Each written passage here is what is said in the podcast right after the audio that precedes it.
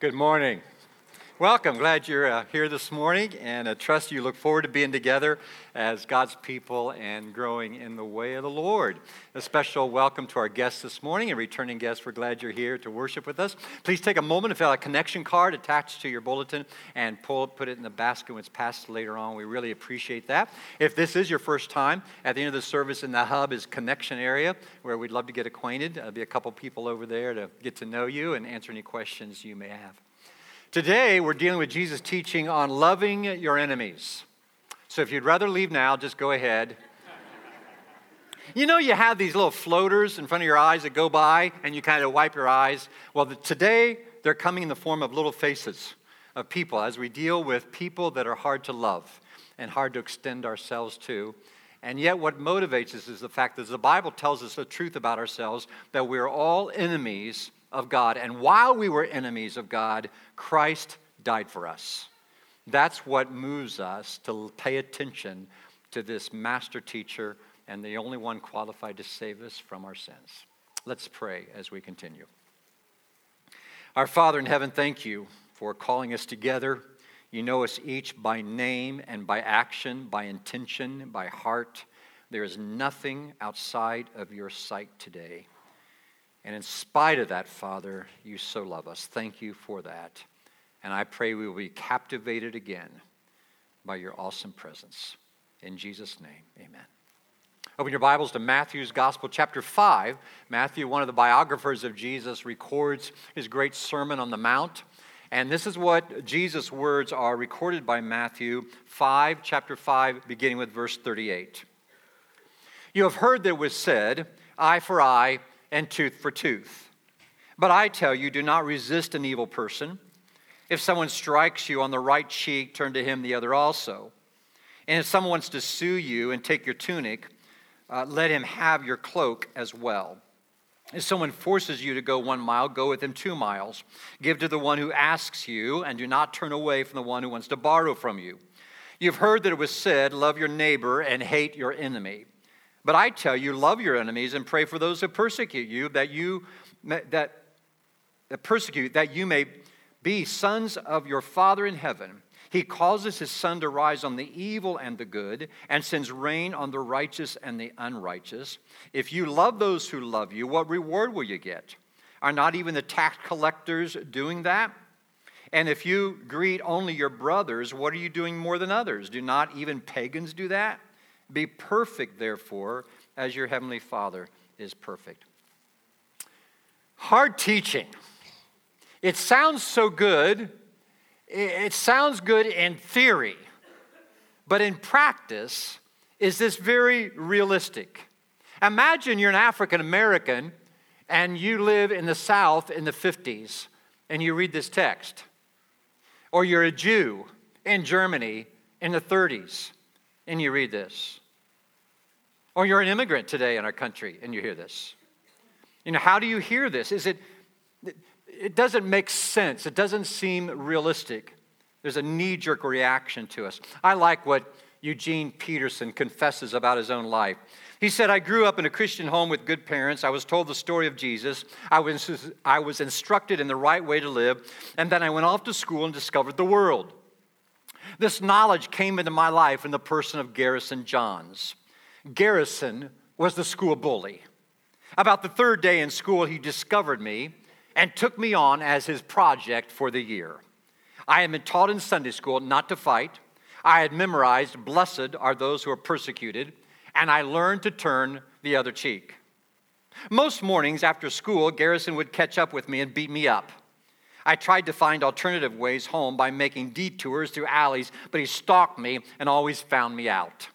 And then one day, something unexpected happened. I was with my neighborhood friends, seven or eight of them, when Garrison caught up with us and started in on me, jabbing, taunting, working himself up to the main event. That's when it happened.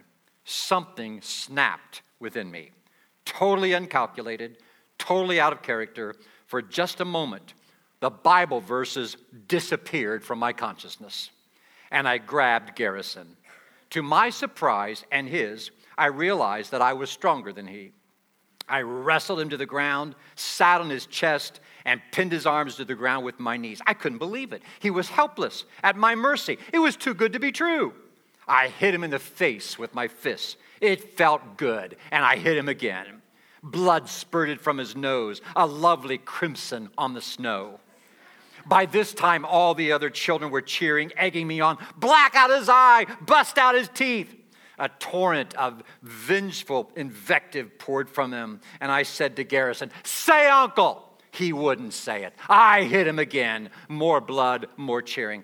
And then my Christian training reasserted itself. I said to him, Say, I believe Jesus Christ is my Lord and Savior. and he said it. Garrison Johns was my first Christian convert. Here's the problem with this passage is it just doesn't seem real. It doesn't seem like this can really make sense in our world.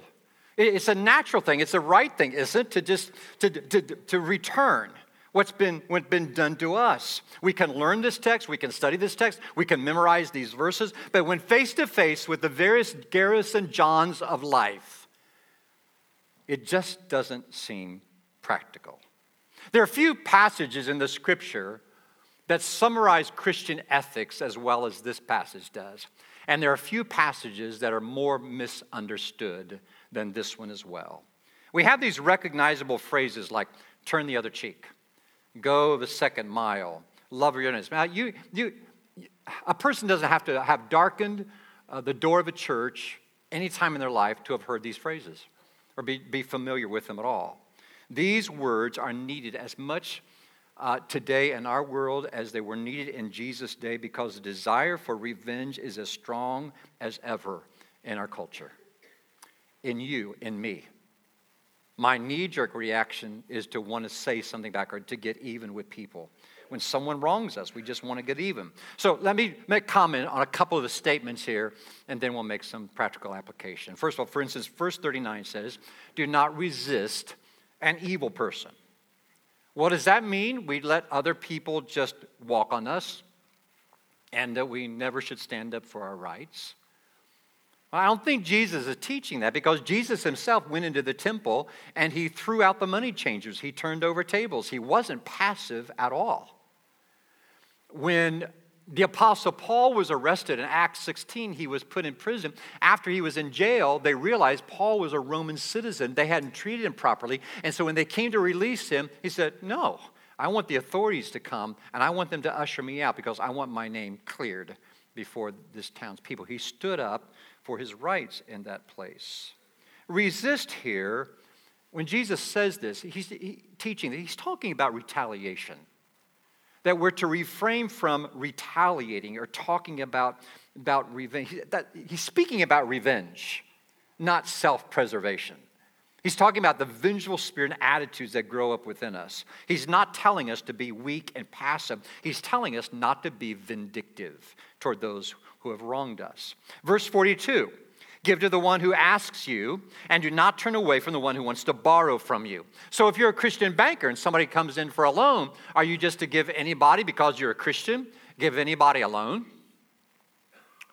What about beggars you meet on the corner or you pass? Should you give something to every beggar that, that you meet? You know, what if a friend borrows something and everything they borrowed before comes back broken or doesn't come back at all and they want something more? Should you just continue to give? Are you supposed to do that? These are the questions that we wrestle with in life. You know, we have to remember also in this loaning and giving is that also God has called us to be wise stewards of what we have and not to be frivolous and careless, but to be wise and discerning and what he's, the resources he's given us to use. Now, through all this, when you come to the end of the text, when you go down to verse 48, the text closes this way Be perfect, therefore, as your heavenly Father in heaven is perfect. That word perfect is the Greek word is teleios, and it means to be mature and complete. So, in this context, what Jesus is saying look, your Father is a perfect lover. He loves perfectly. So, when it comes to loving people, this is how, this is how you behave to become more like your Father in heaven who perfectly loves. And isn't that our journey? we are growing to be like Christ. Therefore, we have to figure out how does God want me to love so that not I'm just happier and healthier that way, so that I become more like my master, Jesus Christ. That's what he wants us to learn ultimately about this. Romans 5 8 says, God demonstrates his own love for us in this while we were still sinners. Christ died for us. While we were still enemies, sinning against God, Jesus went this far to care for us, his enemies, to love on us. 1 John 4 19, we love because he first loved us. So, being perfect in this context is about learning to love like God loves. Here are four ways to love our enemies. First of all, don't respond to insults. Don't respond to insults. If someone strikes you on the right cheek, turn to him the other also. Now, Jesus is talking not so much about physical violence as he is about insult because we know that if, if a guy's standing here and uh, I hit him slap him, I'm going to slap his left cheek.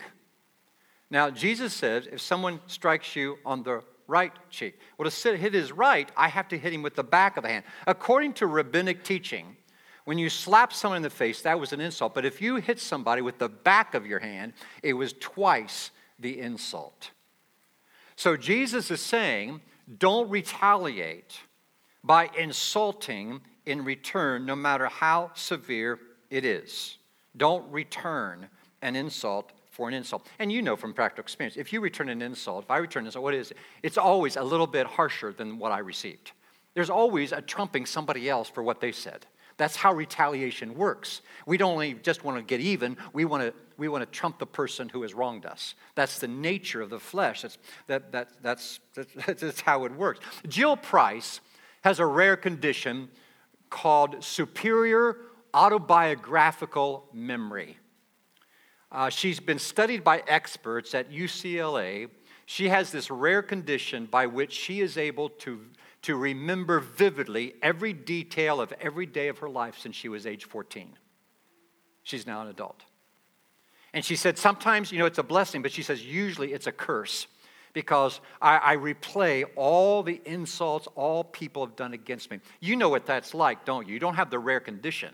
But we do have this condition that causes us to replay insults, things said to us over. And what happens when we replay that disc in our brains? We add more words to it. You know, we add tone of voice. We make it harsher than even it first was spoken. That's the nature of replaying all these things. Imagine being Jill Price. She says, she said, when I, sleep, when I try to go to bed, I, sometimes it's just paralyzing. I, I can't hardly function going on my life because I keep replaying this over and over again. Does that describe anybody here today? That there are ways that there are people who've done something, have wronged you even this week, and you, you, you have a hard time dismissing it. It happens. 1 Peter 3 9 says, Do not repay evil with evil or insult with insult, but with blessing, because to this you were called, so that you may inherit a blessing. So if someone has wronged you by whatever, intentionally, unintentionally, Jesus says you turn that around by blessing that person. Second, do more than is required to make things right. Verse 40 says, If someone wants to sue you and take your tunic, let him have your cloak as well. So in Jesus' day, a man would have two or three tunics, like shirts they would wear, long tops, and then they had these cloaks to wear over.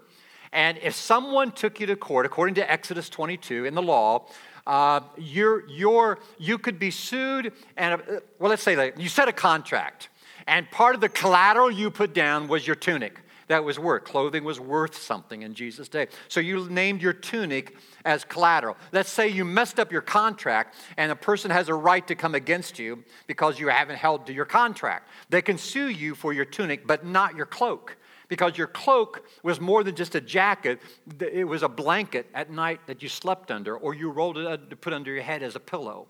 So they, the rabbis taught that you, you couldn't do that. So Jesus saying, if you have a debt you haven't paid and you get sued as a result, and they get what's coming to them, pay back more than what you owe.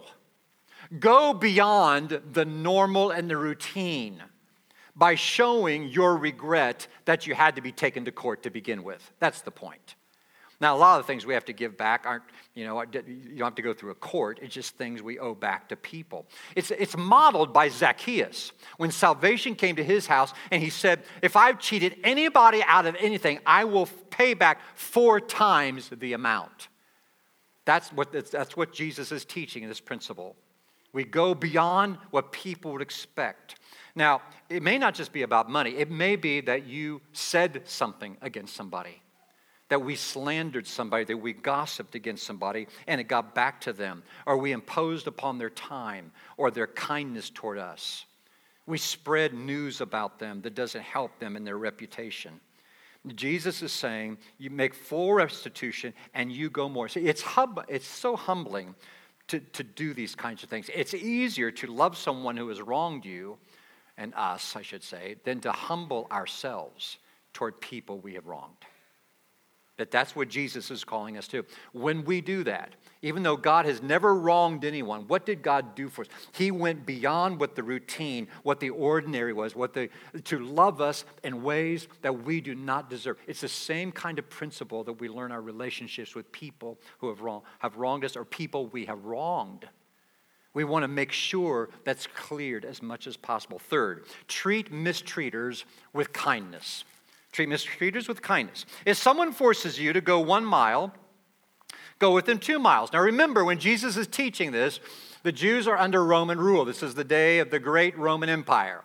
And so if you were around a soldier, a soldier call, saw you as a civilian, they could carry my pack. And you are obligated by law to carry that pack for a mile.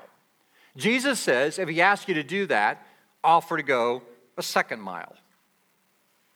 Now, that would be inconvenient, perhaps. Perhaps it would be anger producing, but Jesus says you do it anyway. Now, to make this practical, we're not going to find a cop today, probably, who's going to make us carry whatever for a mile, but you are going to go to work and have a bully of a boss, maybe, that demands more of you. Or you're going to work for a company that takes advantage of you, a company that is insensitive to your needs. Or you're, you're going to be in a situation where a neighbor uh, wants something from you who has, who has wronged you and demands of you. Let's say you have to, your boss asks you to stay after work an extra hour, and you stay two. And by the way, you're not allowed to grumble about it. You're not allowed to complain. You're not allowed to murmur under your breath to fellow employees or your family. You're not allowed to do that because that's not Jesus like. Going the second mile means you're doing whatever, whatever you, you, you need to do to build bridges with whoever it is demanding something from you. Now, is this going to change your boss or your company? It doesn't matter. It will change you and me. When we learn to go do whatever is necessary to make a difference, when we behave that way, we become more like our Father in heaven who is perfect. Fourth, don't show favorites. Don't show favorites. Verse 42 says, Give to anyone who asks you, and do not turn away from the one who wants to borrow from you. By the way, you got those little floating people going through your eyes yet? You know, and you want to wipe your eyes and not think about them, but they're there, you can't shake them? I hope you don't, but probably most of us do. It's interesting that Jesus includes this along with loving enemies, but it's the right, right text for it because we're much more willing to do for our friends than our enemies, or to do for people who are like us than those who are unlike us. You know, now, you know, my mom went to be the Lord, with the Lord back in December, a couple months ago. And when I talked about her, many of you know how much I praised her for her faith. Well, I've got a bad illustration about her, but she's in heaven now. She won't know it unless God tells her, and I don't think He's going to tell her, all right? So, you know, my mom was a great woman of faith, but she also lived very equally. Like uh, she, she was very hospitable, loved to have people. But if friends had her over and, and dad over for dinner, like last month, and they invite him over this month, mom will say, I'd hear her on the phone, oh, we can't come over till we have you. And so she kind of kept score all the time. That there had to be this evenness about what we do for each other. You know, that's a hard way to live. How do you keep score with everybody? You know, it, it's hard. And There are lots of people that don't feel like they don't want to feel like they're in debt to somebody. But that's kind of what part of human relationships. There is an indebtedness we always have to one another because when we serve each other in love, that, that it's almost like we want to outdo each other because we have been outdone by the grace of God poured into us. You see, that's what it's like. And Mark McCormack is a author of the book, you've heard of it, in What They Don't Teach at Harvard Business School. And he said in that book, all things being equal, people buy from friends. All things being unequal, people still buy from friends, therefore make friends. Now, if you're in sales, you get it. You're, you're, because you're always networking. You're always trying to build build your network to be able to make more money. Bless the company and the bottom line. That's how business works. Jesus challenged us to go beyond that, that kind of, of attitude by being generous to those who can't be generous to us and being generous to those who are very unlike us, racially, economically, different from us intellectually, don't have the means to pay back. It's not about money, actually. It's not about that. It's about uh, the call to treat everyone with equal respect because they also have been created in the image of God. And every person has intrinsic worth God views them as either a child of His or an orphan that He'd love to have as a child of His. And with Jesus' eyes, we have to keep seeing people that way as well. That's what Jesus is trying to get us to. He's commanding us be sure that we're not stingy in our attitude, our spirit, the things that we have. Don't hold back. And when we're like that, we're becoming more and more like our perfect Father in heaven. Tough teaching he said in verse 43, You've heard that it says, Love your neighbor, hate your enemy, but I tell you, love your enemies and pray for those who persecute you, that you may be sons of your Father in heaven. That's a Jewish idiom meaning so that you can be like God. You'll be like God when you do this. Loving our enemies seems terribly impractical. It seems like you're just going to set yourself up for pain. And you know you will.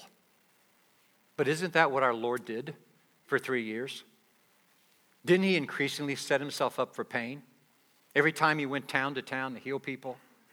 Where was he headed? He was headed to the cross. They were going to do him in. And yet he kept loving them. These two things keep in mind. First, loving our enemies means we never close the door on a relationship.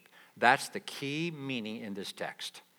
We never see when we hold things against people, if we're retaliating, if we're closing and becoming small, what we're doing, we are shutting down any opportunity to make a difference in that person's life for eternity. And as followers, as people that are sold out to Jesus Christ, we have to do our part to remove any barrier that might be there so that the door is always open. The opportunity can always be there to present itself that we might make a difference in that person's life. So you strike me on the cheek, I, am not going to turn the other cheek because, I mean, I'm, I'm, I'm going to let you do it again because I want somehow to move forward in this relationship. I'm not going to retaliate with an insult, but I want, because I want you to remember that I didn't retaliate, and maybe someday you'll want the one that I have. You, you, you want to go after my shirt? Well, here's my cloak as well. I want you to see that I want you to have what you need. I want to show you kindness of God. Second, loving our enemies means we never forget we've been forgiven. We never, we never forget that. We've all insulted the creator of our lives. We have all, we have all punched him in the face. We've slapped him in the face. We've backhanded him in the face.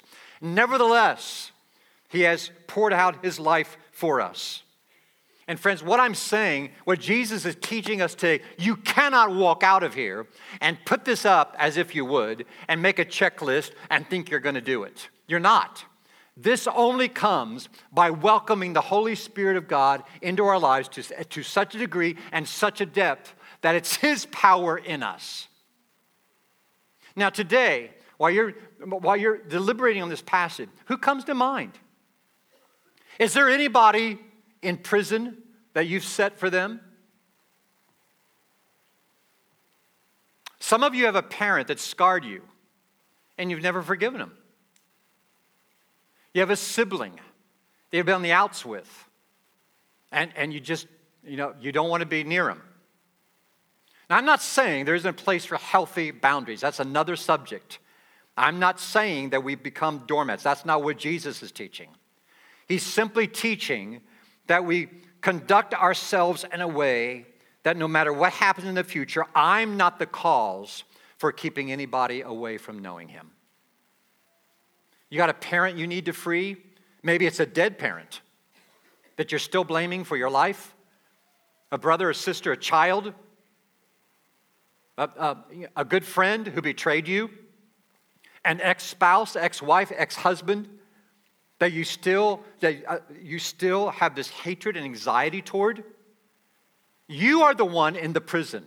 We're the ones who set a prison for ourselves and we become small i've used this quote before it was one of my favorites of cs lewis to love it all is to be vulnerable love anything and your heart will certainly be wrung and possibly broken if you want to make sure of keeping it intact you must give your heart to no one not even an animal Wrap it carefully around with hobbies, with little luxuries. Avoid all entanglements. Lock it up safe in the casket or coffin of your selfishness.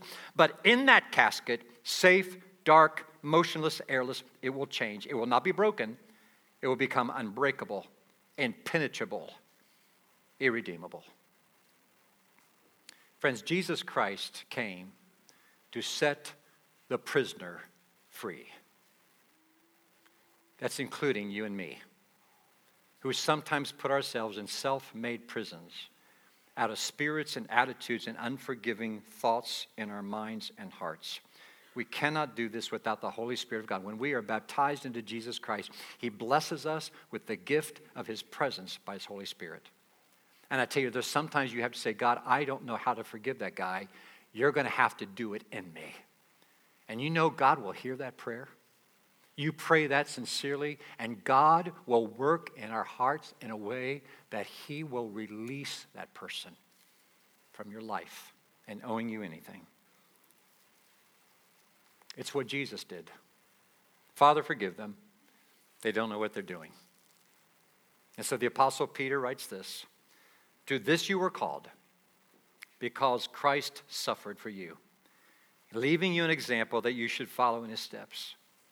He committed no sin. No deceit was found in his mouth. When they hurled their insults at him, he did not retaliate. When he suffered, he made no threats. Instead, he entrusted himself to him who judges justly. He himself bore our sins in his body on the cross so that we might die to sins and live for righteousness. By his wounds, you've been healed.